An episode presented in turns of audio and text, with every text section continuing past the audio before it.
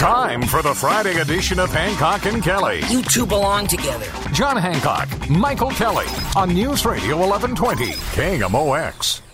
Hey there. Happy New Year. It's Hancock and Kelley in for our last show of Ever? the year. Oh, of no, the just the last No. show of the year, John Hancock. All right.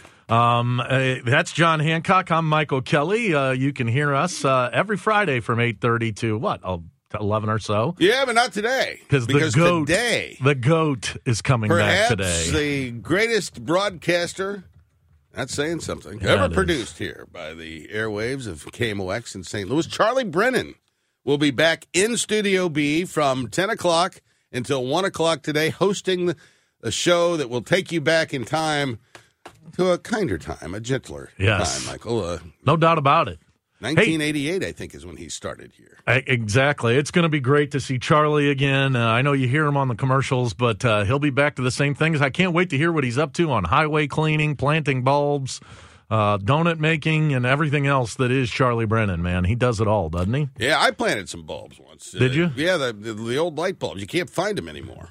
and uh, and I don't like these new. What do you call them? The LED lights? Yeah. Oh, they're the best. Well, you know, what's the government telling me what kind of light bulb Here I we go. screw into the socket? Here I, you go. know, I like the old bulbs. You screw them right in there. They light up. They got the little what do Mm-hmm. you call them thing in there, and uh, Yep. Yeah. Yeah, you're you're one of those anti-progress people. So I planted some bulbs, and uh, if it were I up still, to John Hancock, there'd be no cell phones. I don't like these phones that you can take in your pocket. I like it on the wall with a cord. Well, no, I like the cell phones. I wish they were. A You'll like the lights like this now. I, I, promise know, you. You'll I- get there. I, the, filaments. I like Hey. filaments. You can also see us Sunday morning. That'd be New Year's Eve before you go out and get all uh, uh, happy for the new year. You can watch Hancock and Kelley. We're going to preview what we think is going to be happening in 2024 on Fox 2 in St. Louis at 8:30 with Andy Banker. Can't wait for that. Hey, and joining us in studio is a regular uh, guest here and sits in for me quite a bit. A frequent contributor. Yeah, whenever I have uh, pressing needs out of town. Yes. Uh, we are joined, and someone sits a in a much more uh, attractive and smarter uh, version of me. It's Megan, M- Megan Shackelford. Hello, Megan. Good morning. Hi. Welcome. And you've brought a friend with you today, I have brought uh, young Colin Huff. Colin Huff. How old are you? 15, Where do you go to school? Metro High School. Really? Mm-hmm. And uh, what what is a, if you're 15? Are you a junior? I'm a sophomore. You're a sophomore. Yeah. And what uh, what is it that you want to be when you grow up? I want to be a lawyer, the best one. You want to be the best The lawyer best in the lawyer. world. Yeah. Well, there you go. Well, we're going to pick his brain here in a little bit, John, because uh, one, you like to use uh, young people terms. I think the word you use is the ish. Oh yeah. Yeah, Oh, my. yeah, and I think that's a bit dated. so we're going to visit with Colin and find ish? out um, some latest. Sure, the kids are still saying the ish. I think that's from out. when I was in high school, maybe. it's John. Well, you are a kid. No, I mean, no. Look at you over there. We are also going to talk to Mr. Colin about ChatGPT because uh, ChatGPT is everywhere. People say the world's falling apart because ChatGPT is taking over. I've never okay. used it. You've never used it. Megan, have you ever used ChatGPT? No, I haven't. Colin, have you used ChatGPT? Many times. So you're going to have to teach us old fogies exactly what Chat GPT is. Well, it's a thing. Uh, Yeah. You, you got the you know the chat out there. And What- You, you tell it. You say you know do this, and it right. does it. We're going to get into that when we come back. But first, I want to ask you, what are you doing for the new year? So, uh, my lovely wife, Georgianne, and her father are uh, taking a little trip, leaving today and going to Kansas City to visit the, their relatives over there. I have to stay home with Gus because somebody's got Oh, to take shucks. care of Gus. Yeah. And uh, so for New Year's Eve, as a bachelor, I'm going to be going over to my daughter and son in law and granddaughter's house to ring in the new year. That's going to be nice. You're going to put some steaks on the grill and shrimp uh, on the bobby. shrimp on the Barbie. And you're gonna you're gonna have some fun with the grandbaby. now she won't be up till midnight banging pots and pans. No, no, she but she'll probably stay up a little later on New Year's. Yeah. you know. And, Here's uh, the secret. yeah. Here's the secret. Turn on CNN, and uh, about five hours before it happens here in London, you get be six hours. uh, six hours. All right, in London, you get New Year's. That's happening. You just pretend like it's New Year's here, And then you don't have to stay Six up. o'clock, You- you're done. Yay! Oh my goodness, wasn't that great, Tula? It's exactly what we're going to do. Yep. It's They used to do that. My do. sisters used to do that to me when I was a little kid. Yeah. My parents would be out and they'd say, you know, oh my gosh, it's happening, it's Yeah. happening. Well, it was an hour early. It'll be yeah, dark and they'd out. send me to bed. Yeah. And at midnight, they and their friends would be hanging out, There having a go. good time. Yeah. There See, these go. are things you learn. Colin, you ever pulled that trick on somebody? No. No. No. Will you be up till midnight on New Year's? Yes. Where are you much going later. to a school party? mm-hmm. Where's it at? I don't know. What do you mean? Was this going to be in the middle of a road? I was getting taken there. Oh, really? You're getting dropped off at a party for New Year's? Mm-hmm. Boy, how life has changed. No kidding. They don't make plans early. It's Yeah. a very last minute. my, my parents used to drop me off for parties and then change the locks. Listen, no, no lie. I have a friend of mine. He's since passed. His name was Ray. yeah. He went to Vietnam. Yeah. Comes back from Vietnam. His parents moved and didn't tell him. Oh, Whoa. no. Could you imagine? Wow. They moved to a different place, so it was in the same neighborhood. But he knocks Oh, on the so door. He town. knocks on the door, and the people are like, "No, your parents moved about four streets over." Could you imagine? You went to Vietnam, fought for your country, come home, knock on your parents' door, and No they're not there. there. Ugh. Well, I bet the dog was happy to see him at least. I guess that, that's a that's a miserable miserable story. Speaking of miserable, he's Michael Kelley. I'm John. Happy New Year to all of you. We go where you go. 1120 AM, 98.7 FM, KMOX.com. Hey, that's John Hancock over there. He's the ish. I'm Michael Kelley. What'd you call me? Terrible? No, miserable. Miserable. Miserable. yeah, I wouldn't call you terrible, Kelley. I'd call you miserable. So normally, if you're regular listeners on Friday, we do our political segment here, but we're not going to do We're not gonna do it. because we've got Colonel McCausland coming in. Can't wait for that. He's actually going to be in studio with Yes. Hancock and Kelley. Yes. We're going to visit with him after we get done with the Colonel. We'll do our political stuff. yeah. We'll talk a little sports, and then we'll Yeah, pass yeah, you yeah. off to the goat. But kind Charlie enough to Brennan. join us in studio today, not only Megan Shackelford, who you all hear on a regular basis, is uh, Mr. Colin Huff, uh, who is a 15 year old at uh, what is it, City Metro. Me- Metro uh, Metro a High. sophomore.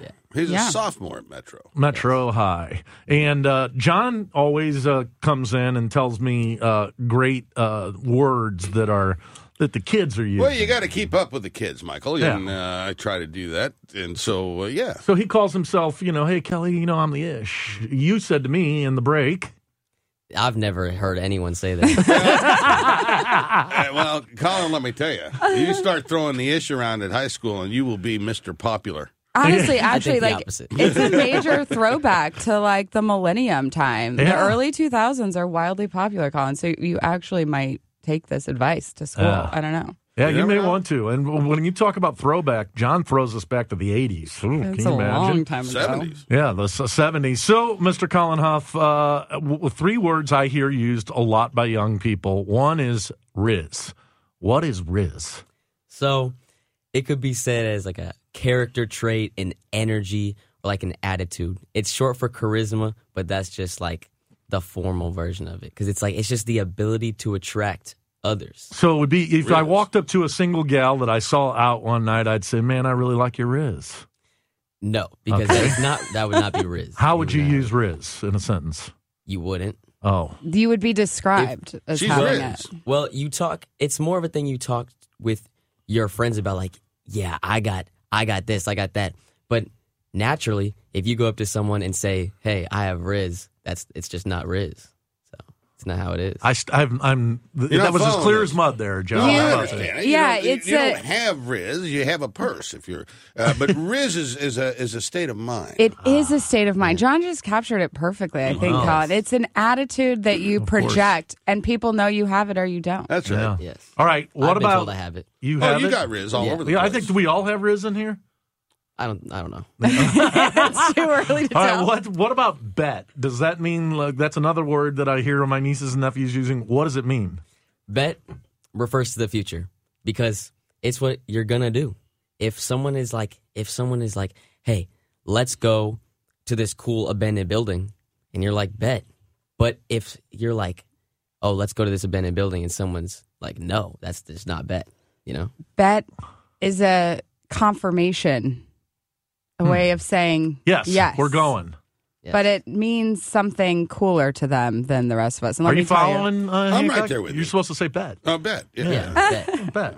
I got Yeah. I'm, I'm right. I've been It asked doesn't about, have uh, the same appeal when older people use it. Colin's dad attempts to use bet, and Yeah. it just makes me So laugh. that's all the kids and say, everyone else. We're going to the grocery store. Bet. yeah, it doesn't work. Yeah, it just that's- doesn't have the kind same of lame appeal. to use it that way. It's like when you tell me to use the ish, like I don't, I wouldn't say bet.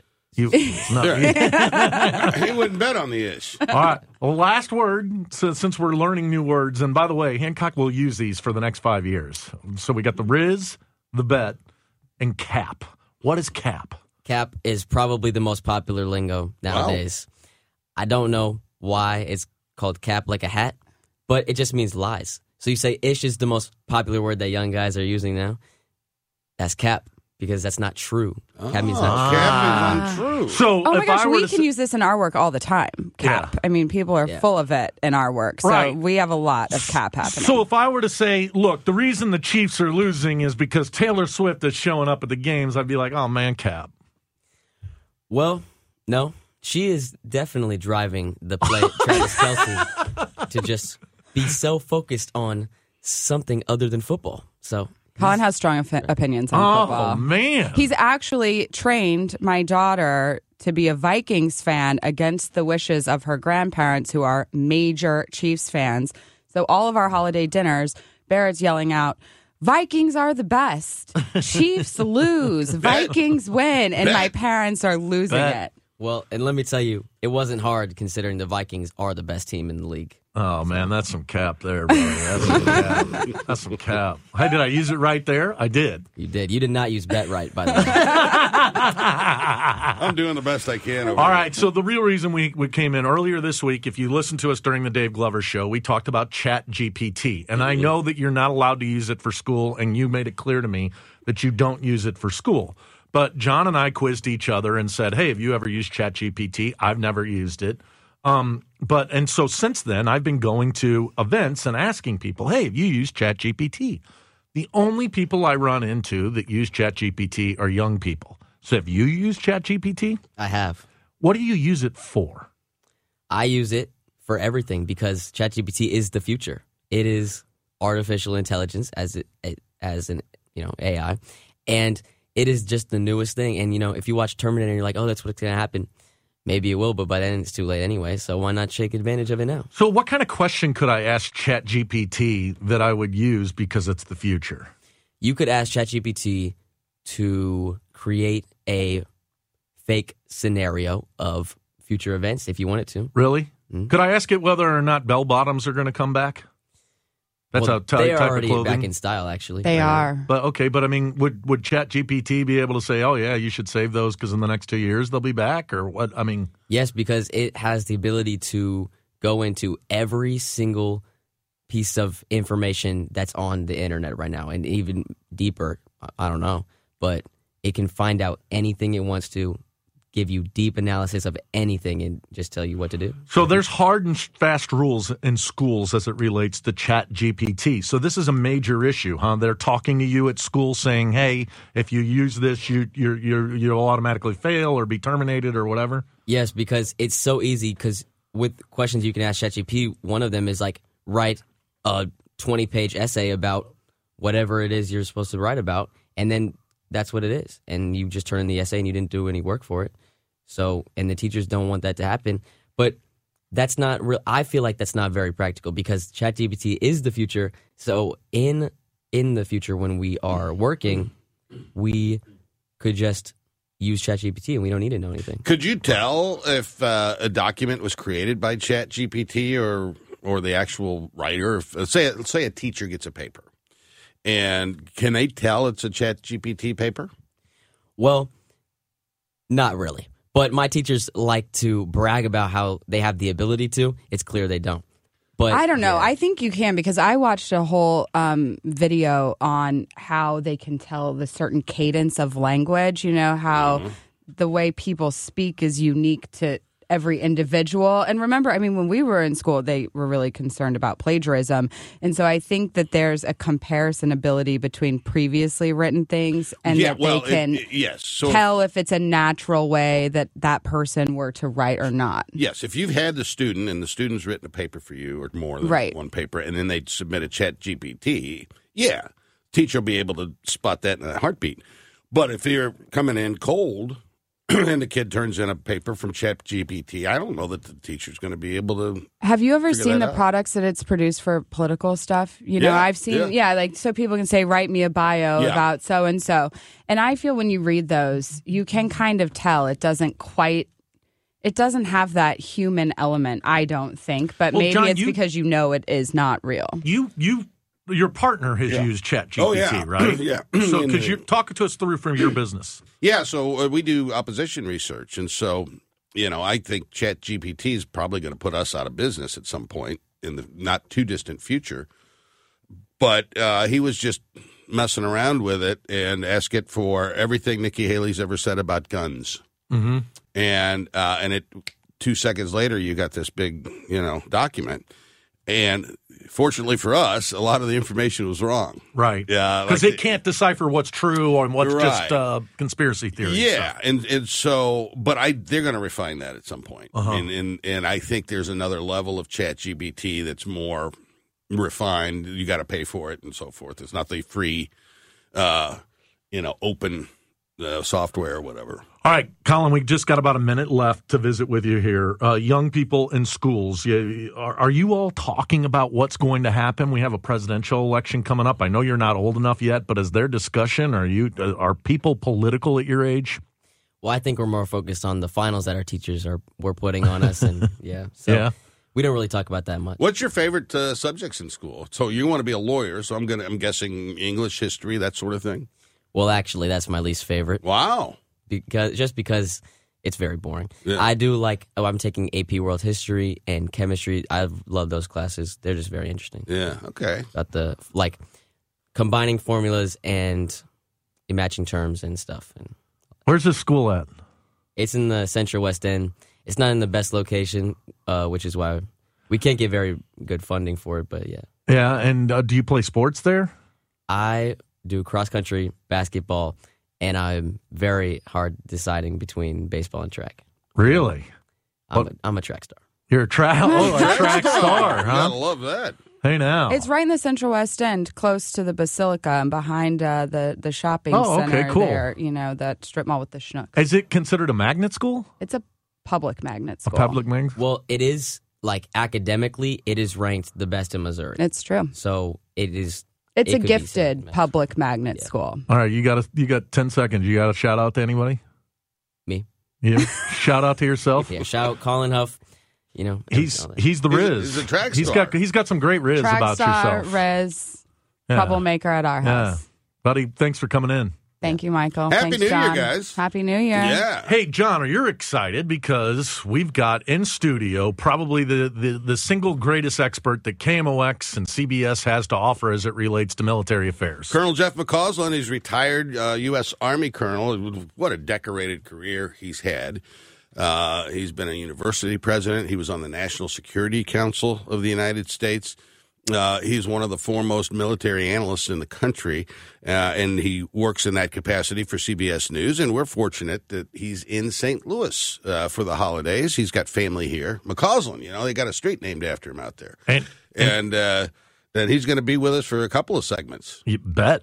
We're gonna we're gonna talk we're gonna talk about uh, what's happening in Ukraine, some of the implications of that. Uh, also, Israel and the seemingly expanding situation now uh, in in northern Israel. Uh, Jeff McCausland knows all of that and more, and I'm really excited to talk to him. And then uh, later in the hour, we're gonna break down. We're gonna look ahead into 2024, Michael. We are. And you all are going to want to stick around because today at 10 o'clock, normally when Amy and Chris come in, as you know, they haven't been working all week. Well, uh, Chris has, in fairness to him. The GOAT will be in studio. Charlie Brennan returns back to the microphone that made him the star that he is. You won't want to miss any of that and more coming your way on this last weekday of 2023 here on KMOX. For the Friday edition of Hancock and Kelley, You two belong together. John Hancock, Michael Kelley on News Radio 1120, KMOX. Hey, welcome back to KMOX, and we are joined in studio by one of the most incredible individuals I've ever met. He is the CBS News military analyst, Colonel Jeff McCausland. I call him the legend. He is the legend. Um, and he's, I think we believe him to be one of the smartest people that we know, John Hancock, until he just told me he's a Cubs fan. Well, that's a, you know, we can't all be perfect. Yeah, uh, I mean, well, you just that that one is that your only weakness, Colonel? You know, Michelangelo always said when he made a painting, he always put one imperfection because That's only God was perfect. That's right. So, so maybe that's it. Thank There you for go. being in town, uh, being here today. You're in town because you have family here, do, correct, sir? I do. I'm in town. I have my have my th- three brothers here in the area, and so stopped off. We're in route. My wife and I were route to Hawaii on a vacation. So Oh, stopped- nice. yeah, so we stopped off for a couple days here to see family, and then we'll hook on to Hawaii on And, Saturday. and you grew up just north of here. The name of the town? Did grew up in a little town called Beardstown, Illinois, up on the Illinois River, about 90 miles due. And I was I like to say back to the Cubs, we, we were a small group of Cubs fans living in this sea of Cardinal fans back Right. then in the day. Did you know KMOX when you were growing up? Yeah, up? oh yeah, we listened to KMOX all the time when I was a kid. And of course, I, I always tell folks, you know, that uh, I, at the time as a kid, I hated Harry Caray because back way back then he was the voice of the Cardinals. Yeah. People Right. Forget that because of all the notoriety, he ended up going up to Chicago. well, being- holy cow. holy cow! Uh, Colonel McCausland is CBS News military analyst and a good one. Uh, I feel like we've lost some focus on Ukraine in, in in light of everything that's happened in Gaza uh, since October. But the Ukraine situation is, well, they're in a very trying period now. Russia is continuing its assault on civilian facilities and uh, committing war crimes, in my opinion, on a daily basis and they support uh, the funding of Ukraine that the United States has been, I think, pretty generous with to this point, as has Western Europe, is somewhat in question right now. Uh, first of all, where do things stand right now? Uh, well, Let's start there. Where do things stand right now in Well, Ukraine? well, things stand right now pretty much at a stalemate, and even the Ukrainians kind of admit that. They began this counteroffensive in June with a lot of Western military hardware we provided. There was great hope they might achieve some kind of a breakthrough. That has not happened. They had some modest success. Uh, they have, in fact, over time recovered about half of the territory the Russians initially took at the onset of this particular war. In the last few months, the Russians actually have gained a small bit of territory, so on balance, uh, that's where things stand. Obviously, the winter is coming on. Conducting major combat operations in the wintertime is very difficult. Yeah. And both sides have depleted a large portion of their force. I mean, imagine on the Russian side, there are estimates that 90% of the soldiers who invaded Ukraine in, two years ago And that was what three hundred thousand plus, right, have been killed or injured. Ninety percent of that force is gone. Okay, they, they have lost estimates by the British intelligence, three hundred twenty thousand casualties, probably one hundred twenty thousand of those dead, twenty three hundred tanks, four thousand armored personnel carriers, all destroyed in this war so far. Ukrainians suffered uh, grievous casualties as well, a smaller country, probably half that at least. So they're they have they're having their own issues. Um, but you're quite right. Again, the Russians now seem to have changing their strategy towards more intensive missile and drone attacks. Overnight, we had really the largest missile and drone attack on Ukraine since the war began. They fired 122 missiles and 96 drones at different targets across Ukraine. And more and more, they're trying to target Ukrainian infrastructure, uh, particularly the energy s- system, Right. to make Ukraine as cold as possible as it can for the wintertime. Their goal being to break, they think, the will of the Ukrainian people. As they depend on those aerial assaults, this has been more and more indiscriminate. And we see Russian missile attacks against apartments and hospitals and schools. Uh, they even actually conduct so-called two-tap attacks. And what a two-tap attack is, you'll fire a missile at a, a, part, a set of apartment buildings, then you'll wait 45 minutes, and you'll fire a second missile. Why do you do that? Well, 45 minutes is about the time it takes for all the first responders, the firemen, the hospital people to show up after the first attack. So we take them out with the second attack. Uh, and as a consequence, estimates are probably 25,000 or more Ukrainian civilians, elderly women, children, have been killed in this particular conflict. On the Ukrainian side, they actually have had, I think, significant success that isn't talked about, but it's frankly in the naval area, which Right. is odd for a country that doesn't have a navy, for Yeah. goodness sake. Early on, they sank the flagship of the Black Sea Fleet, the Moskva. But in the last couple days, they just sank a major uh, amphibious ship, apparently loaded with drones and explosives because there was tremendous secondary explosions when that thing was hit. Uh, and as a consequence, using longer range fires, missiles, uh, spec ops attacks, and stuff like that, they have made life pretty miserable for the uh, Russian Navy in Crimea, which is where the Black Sea Fleet was always always based in Sevastopol. Russians having captured that in 2014. So more and more, Russia is moving its fleet farther to the east and not being able to use this fleet, which it had in past, to launch missile attacks uh, against uh, targets uh, in Ukraine. And the Ukrainians have also been able to open up a narrow corridor so they can export grain out of the Black Sea, which is very important for them economically. Uh, is there any intelligence that's public uh, on the morale situation of the Russian military force? I would have to imagine they're having serious morale issues. There's all there. There are anecdotal things. The Russians keep a pretty tight lid on this. What I, what I find is, you know, people ask me. I said, let's, you know, the um, uh, it's it's very hard to measure subjective. Right. Object. How many tanks? How many people get killed? You can measure that. Subjective. So I always look at a couple things lately. There's been a, a growing movement in Russia uh, by an organization which is uh, populated by the wives and mothers of soldiers. Yeah. And they're starting to demonstrate about where is my son because they don't know what happened. And 100,000 of them are dead. Or dead. or dead. And they and the Russians leave the bodies on the field. They Yeah. do not recover their dead Yeah. in many cases. This is really a problem for Mr. Putin. Uh, you know, I can beat up on a bunch of college kids who demonstrate, and they do. A young woman uh, was interviewed the other day who escaped to Lithuania. Her crime was she had posted some bills at her university saying that the, this was a Russia should get out of this war, and for posting those bills, uh, she was brought forth on trial, and she was facing ten years in prison just for putting up a handbill. Okay, so that's the Russian side.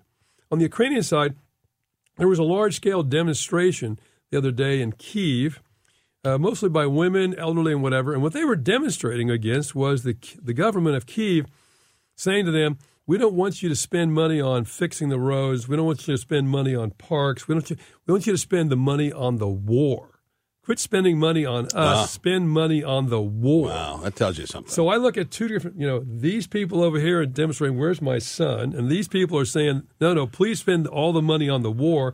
And I'm saying, which side, at least in terms of morale, is at a higher pitch? And, you know, way back when Napoleon Bonaparte once said, the moral is to the physical is three is to one. yeah. Now, does that mean Ukraine's going to win for sure? No, it doesn't necessarily mean that at all. Uh, but it certainly, I think, means that they, are, I think, will continue to fight on uh, despite what we, the United States, do or don't do.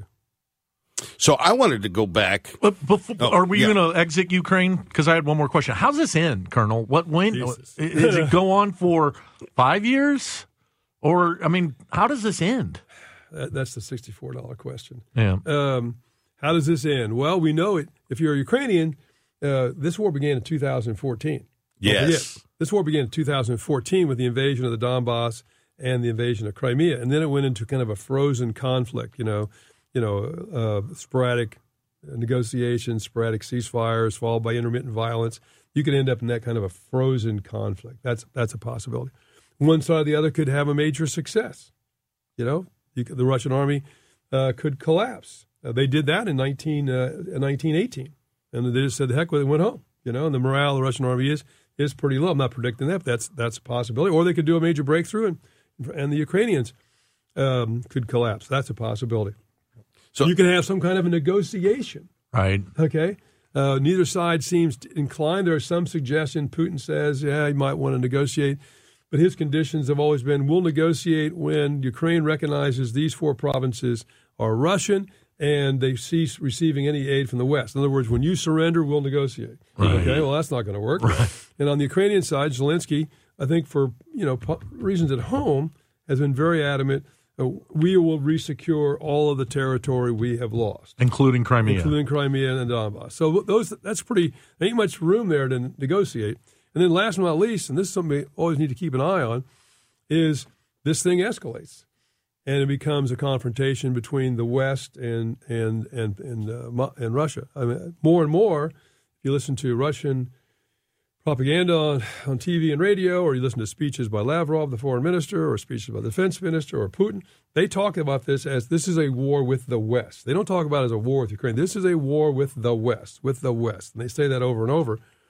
And so the possibility of something happen, a plane flies the wrong way and gets shot down, two ships collide in the middle of the Black Sea, something goes like that, and, and then you have the possibility of that kind of escalation. I wanted to go back to 2014 and uh, when when Crimea was invaded and, and seized by the Russians, the United States really didn't engage at all at that time. Was that a was that a mistake by the United States in, in terms of foreign policy, or b was the situation with the Ukrainian government at that time prohibitive for our, our involvement? well, you know, Monday morning quarterbacking is always 2020. Yeah, uh, on balance, you might say it was. I would cast it more broadly in that we didn't respond to a whole bunch of things. Don't forget the Russians invade Georgia in 2008. What did the West do? Nothing. And they still occupy two places, South Ossetia and Transnistria. The Russians interfered in Brexit Yep. uh, on the side of trying to get the UK out of the EU. Uh, the Russians killed several people in the United Kingdom using Novichok, a nerve Right. gas, and were caught red-handed at doing that. The Russians interfered in the American elections 2016. What do we do? Nothing. Mm-hmm. And in the midst of that, 2014, they invade Crimea, and we don't respond in And Syria. They they Syria. injected Right. themselves into that Right. conflict. So we basically are saying to Putin, you can get away with this, and we are not going to respond. Yeah, there'll be some, you know, some rhetoric, but very little will happen. The problem in 2014, on retrospect, should we have responded more vigorously? Probably yes. Yeah. But you're quite right. At that time, you had this revolution going on in Ukraine. Uh, a a uh, president of Ukraine who had largely been installed by Moscow. Yep. He was fleeing the country. There was a lot of turmoil. That's the guy that, that Paul Manafort was working Exactly. with. Yeah. That's the guy. That's the guy. yeah. Um, who's holed up in Moscow with all kinds of money. Um, so it's difficult. Who who do you who are you going to support? Right. Okay, and there was no real Ukrainian army as such. Okay, uh, so that made it very very difficult for the Obama people to do that. But on retrospect, should we have responded more vigorously just to kind of convince Mr. Putin that that you can't do these Yeah, things? These are off. violations of international norms, and as a consequence, there will be a major response. Colonel Jeff McCausland, CBS News military analyst. Stick around for another segment, Colonel. Can do. Love it. When we come back, Israel, Gaza, what's happening there? That's next on KMOX. Now, back to Hancock and Kelley. Sponsored by Insperity, HR that makes a difference. On News Radio 1120, KMOX. Hey, welcome back to the Hancock and Kelley Show. Boy, we are honored to be joined in studio by uh, Colonel Jeff McCausland. This is this is better than Christmas for me. Yeah, it really is spectacular. And Colonel, uh, it's so much going Christmas. on in our world. I hate that we've got to transition to another conflict. Uh, but in October, we saw the terrorist attack that took place on Israel. Uh, we've since seen, you know, Israel's response there.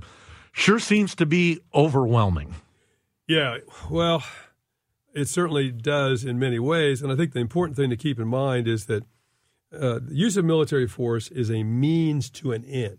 It is not an end state. And you use military force to shape the future that you want. You would think that the future we'd want it would be a stable situation whereby there's a chance for some kind of a political arrangement that would bring on then long term peace and security. Uh, but with the application of violence, as the Israelis have done so far, by estimates this morning from the uh, Palestinian uh, Health Organization, 21,000 Palestinians have been killed, 52,000 or more injured. Infrastructure in Gaza is totally decimated, and we're not very close at all this thing coming to a close. So, what does it look like in the aftermath? And are you actually setting conditions for that peace and security in the future? I spent a lot of time in Israel with the Israeli military, and I think this sadly bespeaks sort of their attitude longer term. This is the fourth war that Israel has fought with Hamas in the last 15, 20 years. And when I talk to Israeli military officers in the past, I would say to them, what, what, what's the end state you're trying to shape here? What's the end state you're trying to shape here? And this one guy finally said to me, he said, oh, he said to me, you're just like my wife. My wife asks me that all the time. And I say to her, you know, living in Israel is a nice place. It's a lovely place. We have a nice home. And if you have a nice home, every once in a while, you have to mow the grass. So dealing with Hamas is like mowing the grass. And that's exactly a phrase the Israeli military would use. In other words, every couple of years, we got to go down there and, and, and do this. And then we buy a couple more years of peace and security, and we're going to do it over and over again. Well, this one has been such a size. Yeah, That ain't gonna work anymore. This one seems to be different, and Netanyahu uh, has got his own political issues that he's dealing with in state. Uh, and then you know the conflict could expand, Yes. and that's what's the most fearful thing for the United States. Can Netanyahu bring this to an end? He can bring it perhaps to an end in terms of violence by, you know, the decimation of this place. He just wrote a, a uh, editorial in the Wall Street Journal, and he said, you know, we have three objectives. One is to end the Hamas rule in the Gaza Strip, basically destroy Hamas. Second, demilitarize the Gaza Strip, and then thirdly, de-radicalize the entire population. Well, good luck with that. Yeah, exactly Yeah. right. Exactly right. I mean, We tried that. E- e- even if you uh, can destroy Hamas, which I think is problematical, because I think some other group will just take up the mantle, Right. whether it's Islamic Jihad or somebody else. Uh, now you've got two million people in a devastated area, and you you got it. You know, it's the Pottery Barn. You broke it, you bought it. Okay. Our rule of thumb in Iraq and Afghanistan was somewhere between five to 20 soldiers per thousand if you were going just to control the population. You're not going to make life any better. You're just going to kind of keep this at, at a simmer, okay? Well, do the math. Two million people, five to 20. That means the Israeli army better be prepared to put 50,000 troops in the Gaza Strip and leave them there uh, as an occupation force. I spent a lot of time with the Brits who occupied Northern Ireland in 1968, did that till 1993. And I once asked a Brit, What have you accomplished by that use of all that military force? His reply was, We now have an acceptable level of violence.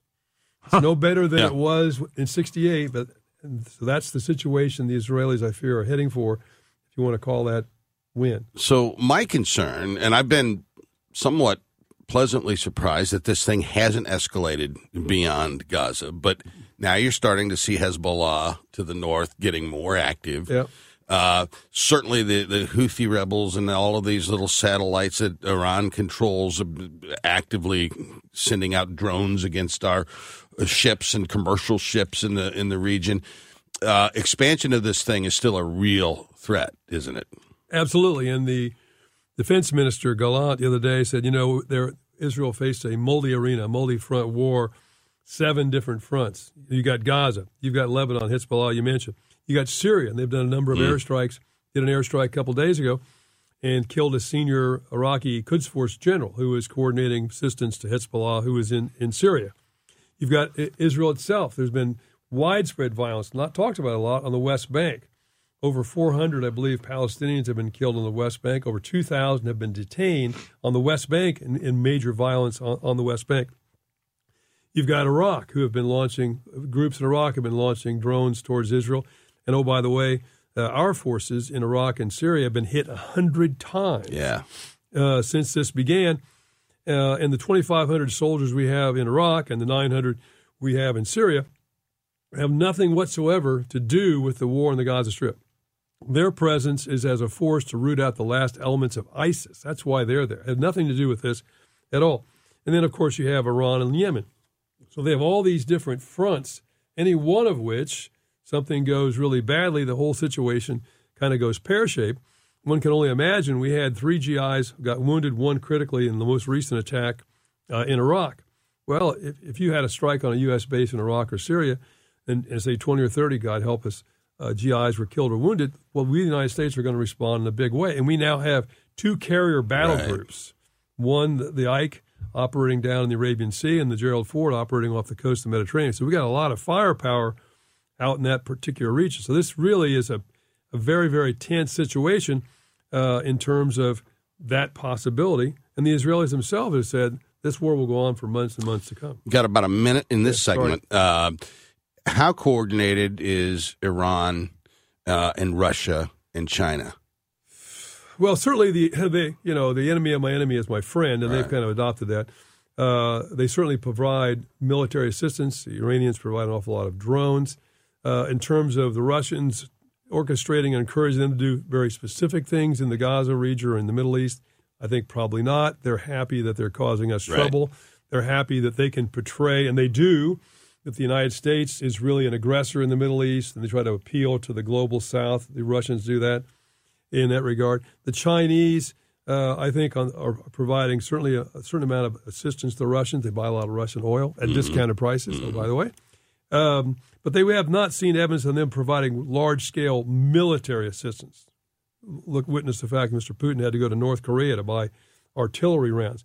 So they're kind of this uh, axis of, of opportunity, I think, in many ways, that they're trying to exercise to thwart U.S. policy in the region and around the world.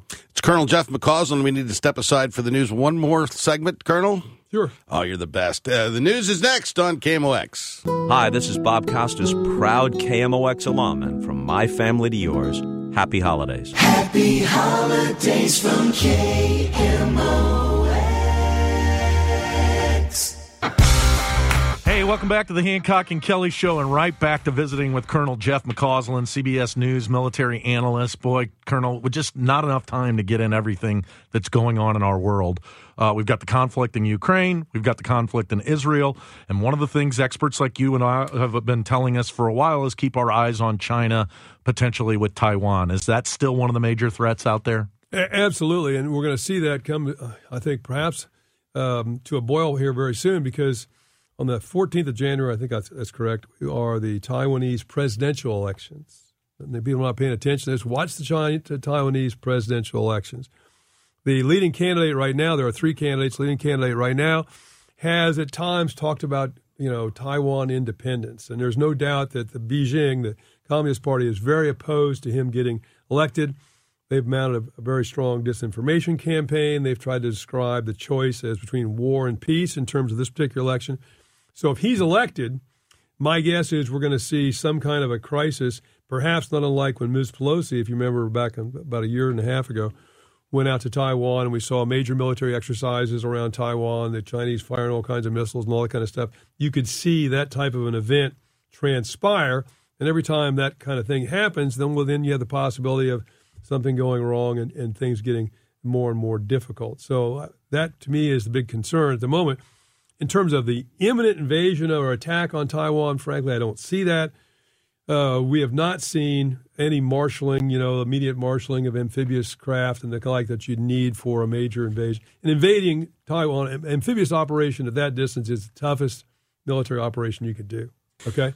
In the late 1990s, uh, you were dean of the War College. You were summoned to Washington, D.C. to serve on the National Security Council during the Kosovo conflict. Yeah. Uh, so, reminisce a little bit about that time, and then Yeah. I want to talk about the NSC and the kind of stuff they're dealing with right now. Yeah, I, I was. I was upon the NSC staff. I was working in defense policy and arms control directorate of the NSC staff.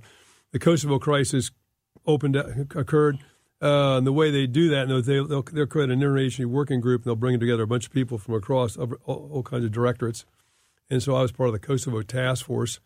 Um, our concern there, in many ways, was not unlike the concern right now. Uh, Kosovo will go down in history as kind of a footnote, but there was grave concern that this could go r- really bad, uh, particularly when we are dealing with the Russians. Uh, at the time, in fact, when the crisis began, then the president of the Russian Federation, I forget his name, was en route to Washington to secure greater loans from the International Monetary Fund because Russia was suffering big time economic problems. And he just turned his plane U turned over the Atlantic and went home.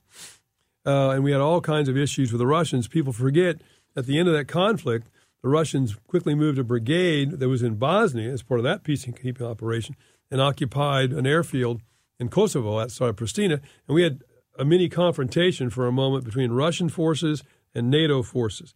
That all kind of worked out, but it could have went very, very badly. The Russians supporting Serbia, which was kind of an ally and client. Uh, so the fact that these things can move, escalate very rapidly, and the value of NATO. Uh, NATO was celebrating at the time its 50th anniversary. It was Yeah. supposed to have a big celebration in Washington. Well, that became then a war council. And the other thing I, I learned from that was, you know, it all looks great, the public face that we're all together. But I got to tell you, behind the scenes, working at keeping everybody heading in the same direction. At the time, I think we only had 20 countries or so in NATO. So I give high marks to the Biden people. People uh, might disagree with that, but over the last two years, that they've kept 30 countries kind of all publicly heading in the same direction.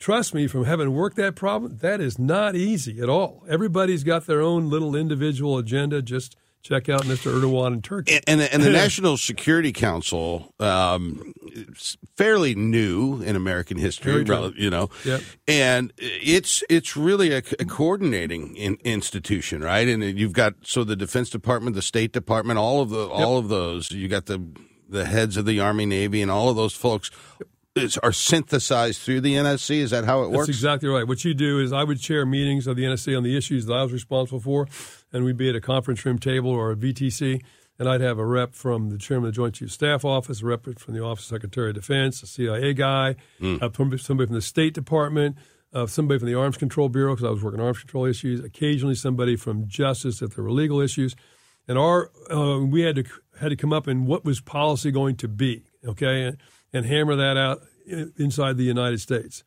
and and then um, make sure everybody knew what their part of the overall policy. State's going to do this, OSD is going to do that, JCS is going to do that. And then the other thing I found out you had to make sure make sure they do it. That's the other thing you got to make sure they do it. And then you negotiate. But then the problem with an event like this or Kosovo, you get the U.S. policy. Okay, Yeah. and that's hard to come together. And then you got to go to NATO and get everybody on the NATO side to agree Yeah. before you get overall policy. How uh, how much threat is NATO under based on this next election in the U.S.? enormous. I mean, I, I think enormous threat. I think I think Mr. Putin firmly believes his willpower is stronger than ours, and he can wait us out. And by the statements of Mr. Trump, by the statements of people around him, John Bolton, his national security advisor, has said publicly, repeated times, that he is convinced Trump would pull us out of NATO if he's reelected, and said he talked him out of it on numerous occasions. So Putin says, "Hey." I can wait this one out, and my real victory here, my real victory is not just securing Ukraine. My victory is the destruction of NATO. So, uh, uh, one more for me, Michael. Oh, keep going. I'm enjoying this. Uh, this divide, I'm a Republican. And Sorry. this divide that I'm living through right now in my party between the folks that believe that the United States needs to be an active participant in world affairs and the dominant force in world affairs. Used to, that was the, you know, Reagan. that was 100%. Yeah, Ronald Reagan. But Peace there's this strength. growing, and it's not unique to Donald Trump. It really started. You go back to the Rand Paul uh, in his kind of approach to, and isolationism is probably too simplistic a word for it. But this this retreat to our border, both militarily and economically, and you look at uh, some of the, the the trade policies that are being advocated by a lot of Republicans, where uh, we're going to put these massive taxes or tariffs on foreign products to, that come to this country and then start manufacturing stuff here again. Uh, you know, a lot of that has very popular rhetoric with a lot of people. But that divide is not new in American history. We've been through this before. Yeah, that's exactly right. And we see, it's to me a very interesting split when you watch these debates. For the Republican Party, you have Chris Christie and you have Ms. Haley, who are more the traditional Reagan peace through strength. The United States is involved around the world. Then you have Governor DeSantis and you have Ramaswamy, uh, who are more about this. No, no, no. Let's let's do that. Somehow, I don't know how you. Eventually, the party has got to figure out not only who the candidate is, but this is a major issue for the United States. What we're all about. Right. Okay. um, and if you go back in our history, I always point, go back to the 1930s. In the 1930s, there was a movement called the American Firsters Movement. Isn't that interesting? That was the name Wow. of the American Firsters. The leader of the American Firsters Movement was right here from St. Louis, Charles Lindbergh. Charles Lindbergh was the leader of the American First, and they were totally opposed to any U.S. military assistance to the Brits or to the Chinese uh, in opposing Hitler prior to the entry of the United States in 1941. On the evening of December 7th, 1941, there was an American Firsters rally scheduled to occur at Soldiers Field in Chicago. They had 900,000 members across the country. They had this big rally opposing U.S. military assistance around the world.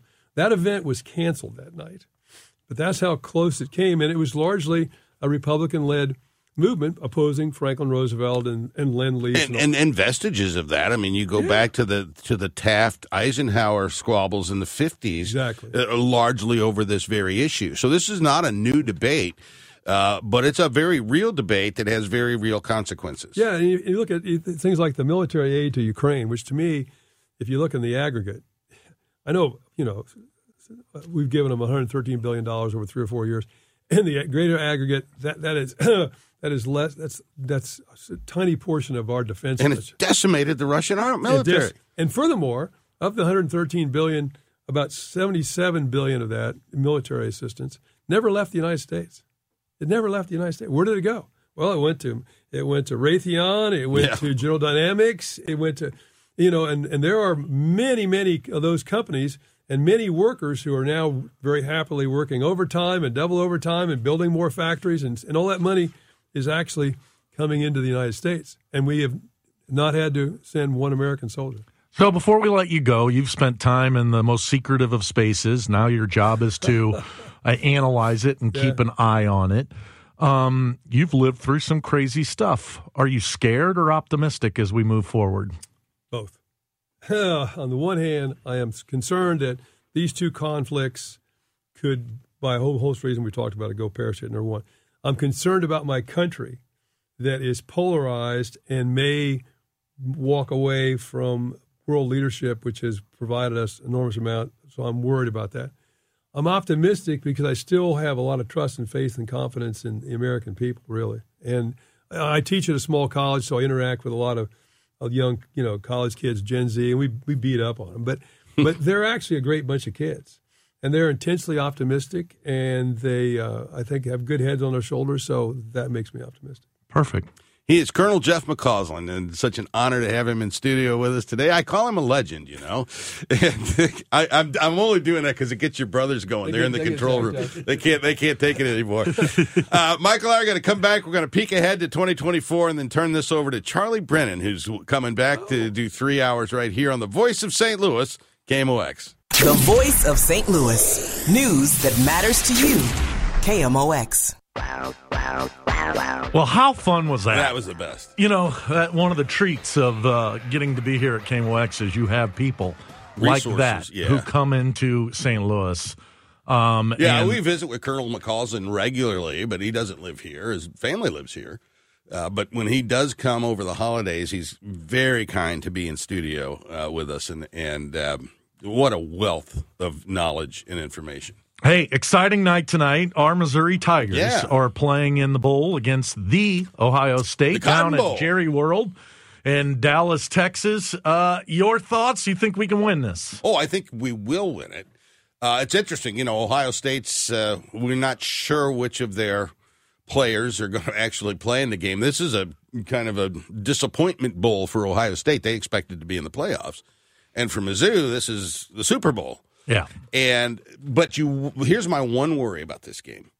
The uh, Mizzou now probably feels like they have to win. I think they're maybe in, in the odds they're favored to win this game now. Well, two days ago they were. Ohio And then it State was yesterday. I think it's going back and Yeah. forth. Uh, and so you just wonder if that all of that intense. Whereas Ohio State's going to be footloose and fancy free, they don't care, Right. and um, that could have a, a negative effect on us. I don't think it will, but that's the one concern I have. So two things. Number one, I hope they win. I'm a Missourian. I want the Mizzou to win. I, I really want us to win for Coach Drinkwitz. Uh, I think this guy has. It's really remarkable what he's been able to do in terms of building back recruiting from the state. Yeah. Uh, he, he he's been able to retain talent here. I think this continues to give him a platform. Of course, we all know as SEC uh, participants that Georgia and Alabama are gonna, uh, for the large point, gonna mop up most of the talent. But Missouri's now in that discussion, and Drinkwitz has has put us in there in terms of being able to say, "Hey, if you don't make it to the Alabama team, take a look at Mizzou. We play them." just got a very talented offensive lineman out of Oklahoma uh, through the transfer portal that's coming to Mizzou next season. And you're going to have back next year. Luther Burden III is coming back, and and, Bra- and the, the Brady Cook, the quarterback, is coming back. So the the, the pieces are, are there for Mizzou for next season to do even better than the ten and two record they put up this year. Changing subjects to our St. Louis Blues. Boy, if you're a coach and you go through a losing streak here with the Blues, do we now have a recipe where we fire a coach and this team gets on fire? it's really kind of remarkable. And hockey's like this generally. It, it's unlike any other sport. So the basic, the average tenure of a of a NHL head coach is about three and a half, four years. And if you look at our history, that's kind of and Berube was here that long. And when Mike Yeo was fired in in 2018, uh, Berube took over a team that was at one point in last place and under the new coach, it things just turned around and they took off and they had this incredible run through the playoffs, four rounds of playoffs, and they won them all. They won the Stanley Cup that year. Now I'm not saying this team's going to win the Stanley Cup, but they had lost four or five. Berube gets fired. And they bring in a new head coach, and they're playing tough teams. We lost to some dogs. Uh, the very end of the Berube year, I mean, we lost to the Blackhawks. Uh, there were a couple of dogs in there that that beat us, and we're playing good teams right now, and, uh, we're beating them. Dallas, a very good team that we beat, and and they're five and one under the new coach Drew Bannister, and you know it's got me wondering anyway. Uh, is this going to be Well- a repeat? Although I don't think this team has the talent that that team in Well, I hope he does. I hope Drew had. can put it together and then uh, hold on to your uh, shorts there, Drew, because uh, when things go south, we may have a recipe. Yeah. Um, our St. Louis Cardinals, I guess we had an okay offseason to this point. You know, I think people have been. I think people have not given enough credit to what the Cardinals have actually done here, and uh, they Make the case. They had a massive hole in their starting rotation, uh, and I mean, you're looking at you know before they made these moves in November. You're looking at a starting rotation that contained uh, probably Dakota Hudson, and and by signing who they signed, and they, they signed Gibson, uh, the the pitcher out of Baltimore, and of course bringing back Lance Lynn, and then the premier piece of that was Sonny Gray. Those are three quality starters that are going to go deep into games. You still got Miles Mikolas, you got Steven Matz, who was very good when he came back from injury last year uh, to fill out that starting five. And there's Logan, uh, uh, what's his name? Uh, Thompson, uh, Zach Thompson, who's uh, a potential starter out there for the Cardinals, still there. There's a little bit of depth on this rotation. They may not be done yet with their starting rotation. I do think they need one late inning bullpen arm at least, but the pitching staff's going to be better. And the bullpen, I mean, the, the, the offense of this team, depending on what they do, if they have to trade a Nolan Gorman, for example, is going to be a- an issue. But right now, as situated, the offense is good enough to compete with the big boys. Well, it seems like our farm system and uh, uh, the, the minor leagues have been really good at generating ball players who can hit the ball, etc. Uh, you know, when we think back to the Adam Wainwright days and stuff, when we had some really good pitching talent that's coming out, but that's lacked as of recently. Well, Heard John traded- Mozeliak say that's where he's going to be spending a lot of attention over the next year. I mean, we've traded a Cy Young Award winner in Sandy Alcantara. We traded him for Marcell Ozuna. Uh, and uh, who was the other? Zach um, uh, Zach Gallen that we traded as well, who's a very frontline ace of a top of the rotation starter. So the organization has produced good starters. We've just traded them. Yeah, no doubt about it. So d- uh, you can keep it tuned to KMOX. Of course, we're going to continue to have the countdown to opening day uh, specials that are happening with Matt Pauley and Mike Claves. Uh, it's not too much longer that we'll be having the winter warm up here in downtown St. Can't Louis. wait. You'll be able to hear all that activity right here on KMOX. And can you believe that it's at the end of February that spring training starts? And we start this process all over again, and hopefully these Cardinals can get back on the horse. And not too far behind that, believe it or not, the MLS season starts. And you have this team here, St. Louis City SC, that won the Western Conference this year. Didn't do too well in the playoffs, but they won the they won the conference, the first expansion team in the history of that of that um, league ever to do that. Uh, they're going to be kicking off a brand new season uh, along about February, March as well. And do you expect St. Louis City SC to meet with the same kind of success next year? Absolutely. They need to be first place every year now. Well, They've set the tone. That's, the way it's got to be. I'm a little concerned about that. Well, I know that they will not be short on fans. I, I liken the fans of the SC team to the Blues fans. And the Blues fans were long suffering, but Yeah. they showed up game in, game out. You'll never meet more loyal fans than the St. Louis Blues fans. And I think we've got that same type of brand of fan going on right now with City. yeah, it's a very passionate fan base. There's no question about it. They fill the place up all the time. Um, you know, and the Blues are a, a great example of a franchise that would just break your heart year after year after. They had Oh, some oh, very good teams. and John they your Hancock heart. Walking into the studio right now is the goat of KMOX. I, I can't. I can't even He- believe my eyes. Yeah. Is Charlie Brennan? What in the world? My dad used to use the term goat to mean a guy who was like a player on a field who didn't do well. You know, Right. like he dropped the ball, oh, he's the goat. Yes, that's right. It's changed. Happy has New Year, pal. Happy New Year to you guys, too. Do you want to hang for a segment in the 10 o'clock hour? Or must you go? Oh, yeah. what do you No, do? we're happy Count to. us in. Okay. Count okay. us in. Uh, uh, how about one quarter hour of your life? You got it. okay. Well, there it is, Anything ladies and gentlemen. He's John Hancock. I'm Michael Kelley. Don't forget, you can see us on Sunday morning at 8.30 on Fox 2 for Hancock and Kelley, the television show. You're not missing much. Come on. And we will be back here in the new year, and we'll be sticking around with uh, the GOAT of KMOX. Folks, you're in for a treat. Charlie it's, Brennan. Uh, it's been far too long since the dulcet tones of Charles Brennan have hosted a program here on KMOX, but it's going to happen today on the 29th of December 2023. Charlie Brennan next after the news on KMOX.